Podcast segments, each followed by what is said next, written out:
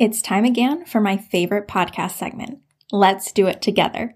Today, I'm going to walk you step by step through how you can assess your Instagram analytics to give you more insight on what is working and what isn't working. So teacher authors, go ahead and reheat that cup of coffee because I'm your host, Cassandra Foster, and we're about to get schooled in socials. Welcome back to Schooled in Socials. We've really been diving into R O I this month, and I couldn't let our discussion of R O I go by without also talking data. So today, we're going to explore your I G analytics, specifically the overall health of your Instagram account. But I want you to know that the analytics that you pay attention to month to month and quarter to quarter will truly depend on your business and social media goals. So as we talk about each of the kinds of data that you'll find in your dashboard today, I'll also give some examples of when that type of data might be important to keep an eye on. Before you whip out your phone and start staring at those numbers, let's chat about each group of analytics that you can review on your Instagram dashboard, what they mean and what they measure. So first up is accounts reached. This tells you the unique number of people who saw your content. Then there is accounts engaged. This is the number of unique accounts that have interacted with your content, people who've liked, commented, shared, saved. Finally, the last analytics group you can review right on your Instagram dashboard is total followers. And this just shows you the overall follower count and growth over a specified time frame.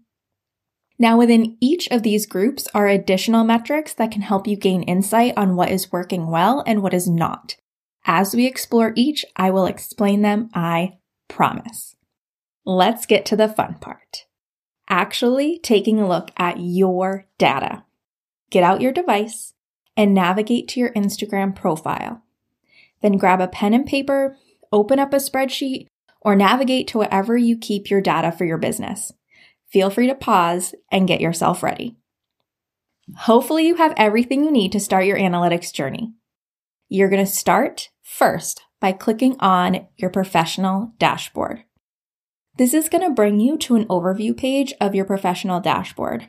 And from there, you're going to want to click See All, that is up in the top corner above Account Insights, to get all of those wonderful analytics. Now, as soon as you get to your insights overview, I want you to go to that top left corner and change the data range from thirty days to ninety days. And here's why. You will more easily be able to see the growth over time using ninety days as a time frame versus the last thirty days. And since social media is a long game, think marathon, not sprint, looking at data in the last ninety-day chunks can help you better assess what you should do next. Now, for my clients, I do report out on monthly stats, so if you want to take a peek each month, feel free, but be wary of changing up your strategy before three months are up.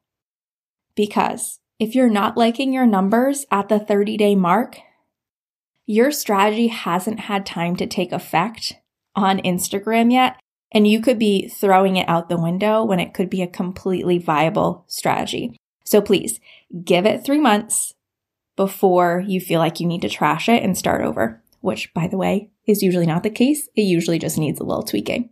The first group of analytics you will see listed is accounts reached. If you click on that, you'll be able to see followers and non-followers reached, content reach, impressions, your top content, and profile activity. Phew, that's a lot already. But don't panic. You don't have to keep track of or analyze all of it. Here's what I suggest you note for yourself. Your overall accounts reached for the last ninety days, the number of followers you reached, and the number of non-followers you reached.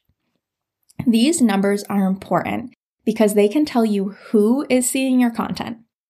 So for example, sometimes we really want our followers to be the majority of people seeing our content because we're working on nurturing them, building that know and trust factor so that they can start to buy our resources. Other times, we really want the larger number to be non-followers because we're working on our brand awareness and community building. We want people to know who we are and how we can help them and what our T P T shop offers. And so because of that, those three numbers can really give you a pulse on who is seeing your content and if the right people are seeing your content. In this section, you're also going to see content reach, which breaks down each type of content you can post on Instagram and how many people were reached with that type of content. So how many people were reached with your reels, how many people were reached with your static posts, how many people were reached with your stories. So for these, if you're trying to figure out what kind of content is getting you the most reach and with whom, so that you can make more of this type of content, feel free to jot this down too, but it's not necessary for kind of looking at the overall health of your account. You'll also see top posts and impressions. You don't have to dive into these to get a general idea, again, of the health of your account, but you can always explore those if you want to. I'm a total data nerd, so I like digging into it all, but that doesn't mean you have to. And finally, you're going to see profile activity. I would suggest jotting down these numbers because they can show you how well your content on Instagram is driving traffic to your blog, your store, et cetera. You can see profile visits, so how many people navigated to your feed, and then you can also see how many people tapped on the link in your bio. So how many people that visited your profile actually had the intention of leaving Instagram. I love looking at these numbers when I'm trying to figure out where the breakdown might be on a customer's journey from the post to the purchase. Ever feel like you're just throwing spaghetti at the wall when creating your content to market your teacher biz on Instagram? Tired of coming up with more and more content ideas, but feeling like you're never seeing any benefits? Think Instagram just doesn't work for your business? Let me let you in on a little secret. You don't have to feel that way anymore. You can stop throwing spaghetti at the wall and create strategic content. You can create content that helps you reach those big business goals. And you can say with confidence that Instagram does work for your business. All you need to do, analyze your Instagram data. Don't know how? Not sure where to start? That's where my brand new course, Post and Profit, comes in. You'll learn how to find and understand the analytics Instagram provides for your posts and page. Quick data solutions to bypass those most irritating pain points of using social media to market your teacher biz. What data is most important for your business, not anyone else's, and how to bring all those numbers together to create a strategic content plan that will finally help you reach those big business goals. It's time to go from feeling like a ball in tall grass, lost when it comes to marketing your teacher business on Instagram, to feeling confident about exactly the next step you need to take in order to make all of your marketing efforts worth it. Be the first to know when the doors open to the course by signing up for the waitlist in the show notes below. twenty twenty-four is about to be the year that you finally feel confident marketing on Instagram. All right, we are in the thick of it, and we are going to keep moving forward to help you explore those analytics. Click the back arrow and then select Accounts Engaged. Here you can see where your engaged audience is from, which is pretty cool, but not a highly significant statistic unless you're actively trying to launch something. Again, you're going to see your followers and non-followers. So this time it's showing you how many followers and non-followers engaged with your content. Again, grab that pencil, click over to that spreadsheet, and jot these down. Because at different times in our business, depending on our goals, we might be looking for more follower engagement, and sometimes we might be looking for more non-follower engagement. So having those numbers can be important for you. Then there is content interactions, which is the total number of interactions people took on our posts, including likes, comments, saves, and shares. Jot this number down so you can get a sense of how much engagement is happening on your post.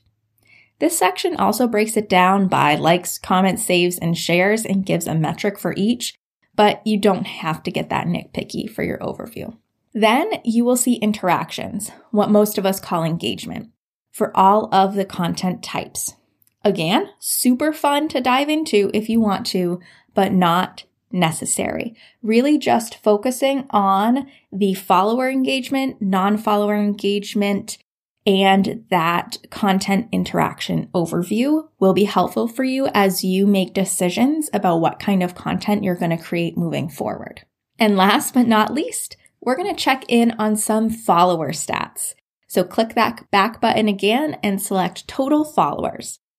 Now this does show you the total number of follows and unfollows, but I don't want you to panic about this data and that little graph that has that red line for unfollows, okay? Unfollows happen all of the time for all sorts of reason. Simply note your total follower count. Then after ninety more days, you can compare it. Again, the likelihood that you lost more followers than gained within that ninety days will be very small. So please don't panic about that unfollow number that it gives you there. Beyond that, there is some cool demographic information, such as locations of your followers, age range, et cetera. Not necessary for getting a pulse on the health of your account, but again, good info to be able to access when you're doing something like launching a course. Because you want to know where people are from, you want to know what time zones they're in, so you know when you're going to launch things and be the most strategic about it. And the last data that you're going to see here is most active times. And I do want to draw your attention to this one. So in your notebook or in your spreadsheet, write down the most active times for each day of the week. This is valuable information to help you decide when you should post. Posting about an hour before your peak active time can help more of your followers see your content. But realistically, if you focus on the few hours before or after your peak time, you should be good. Writing these times down will help when you're scheduling out that content later on, but also when you reassess again in ninety days, so you can easily tell if those times have changed and you can change your posting times accordingly in any scheduler that you might be working in. So by now, you will have recorded your overall accounts reached, followers reached, non-followers reached, overall account engaged, followers engaged, non-followers engaged, content interactions, follower count, and most active times. With these nine data points, you can see the overall health of your account. Are people seeing your content? Are people engaging with your content? Are people joining your community? Most goals you will have for your business and social media will revolve around these three things. So having those numbers down on paper will be gold when it comes to planning down the road. Okay, I threw a lot at you today, so don't be afraid to listen to this episode again. Pause where you need to, take notes, grab that data. And of course, most importantly, put a task on your calendar for ninety days from now, or I like the beginning of each quarter, to come back and review and compare your data. Because numbers and spreadsheets are nice, but if we don't use them to inform our business decisions, then all of our data collection will have been in vain. And you know me, I'm not about wasting anyone's time. So start getting into the habit of reviewing your data every ninety days or so. Trust me, you'll be happy you did. All right, cold coffee friends, thanks so much for listening. If you're loving getting schooled in socials, make sure to subscribe so you don't miss an episode. Also, I would love it if you left a review so that other teacher authors like you can start getting schooled in socials too. All right, I'll see you in the next episode.